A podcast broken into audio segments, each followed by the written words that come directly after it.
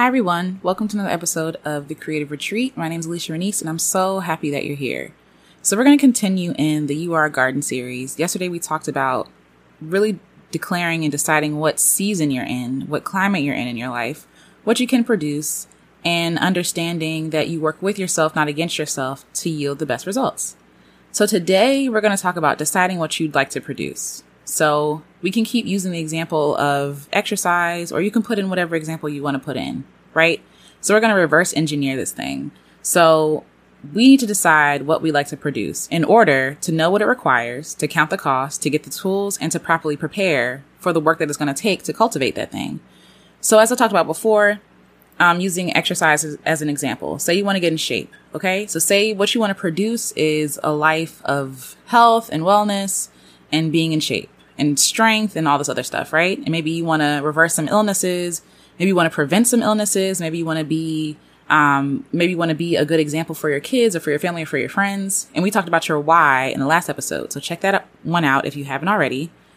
But we really need to decide what we want to produce so that we know what it requires. So, um, we should set realistic goals. And I know we hate to hear it because we want to set the ideal goal. We want to be like, I want to be fit. I want to be buff.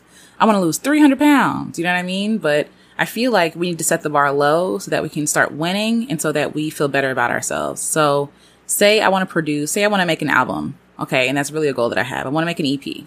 So knowing what it requires, I need time. I need quiet time. I need time away to actually write the music. I need, you know, studio equipment. I need someone to mix and master it for me. Um, count the cost. Um, luckily for me, thank God, like I have an, a home studio. My husband mixes and masters my music.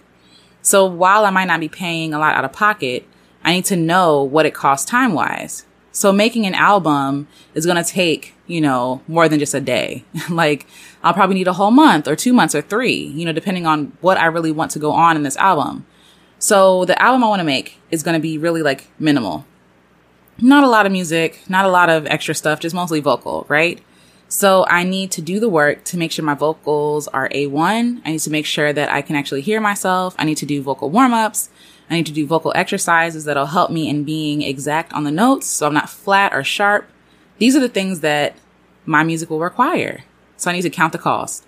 Get the tools. Okay, so I have a home studio, but if I didn't, I need a mic. I need a D A W system, which is a place where you record the music and all this other stuff. I need access to a mixer or a master. I need... you know, just all the stuff that it requires. Um, and I need to know how to prepare. So again, I need to be taking care of my voice. I need to be doing the exercises, the practice. I need to write the music. And where do I draw that inspiration from? If I'm drawing it from life experiences, maybe I need to journal in order to prepare, right? So in order to really figure out what you really need for your thing, you really need to decide what you're going to do.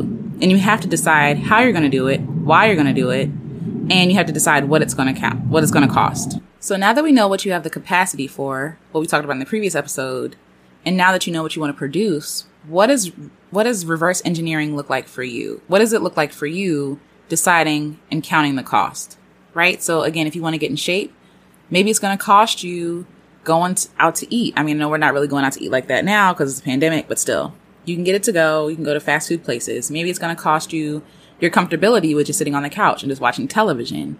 Maybe it's going to cost you actually hang out with certain people. If I'm trying to get sober, it probably wouldn't be best for me to hang out with people who are not interested in being sober. So I probably shouldn't go to the bars. I probably shouldn't be hanging out with certain people, right?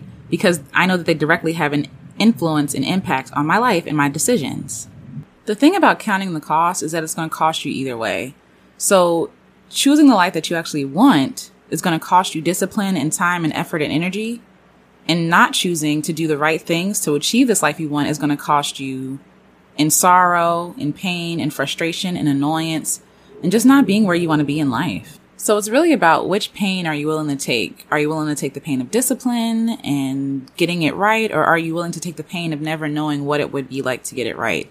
And I don't want to put any kind of sense of like FOMO in you or like hustle culture or anything like that, because I don't think that that's what that's about. But I do think that we all have an idea of what lives we really truly want to live and what lives we're settling for. And it could really be simple, right? Like it could be like, oh, I actually hate this career. Let me actually do the work of changing careers or going back to school to learn something else. Or really just pursuing my dream. It doesn't have to be anything super big or like super risky. It could be su- super simple. Maybe it's like, oh, when I eat this food, I don't feel good. So maybe I should figure out what my body actually likes and what actually works with my body and work with my body instead of working against it and then hating myself after I eat this thing. So yeah, I think it's really important that we really count the cost, that we really see what it's actually going to take to produce this thing so that we are prepared and we're not, you know, frustrated or so frustrated that we give up because we're prepared. We knew what it was going to count. We knew what it was going to cost.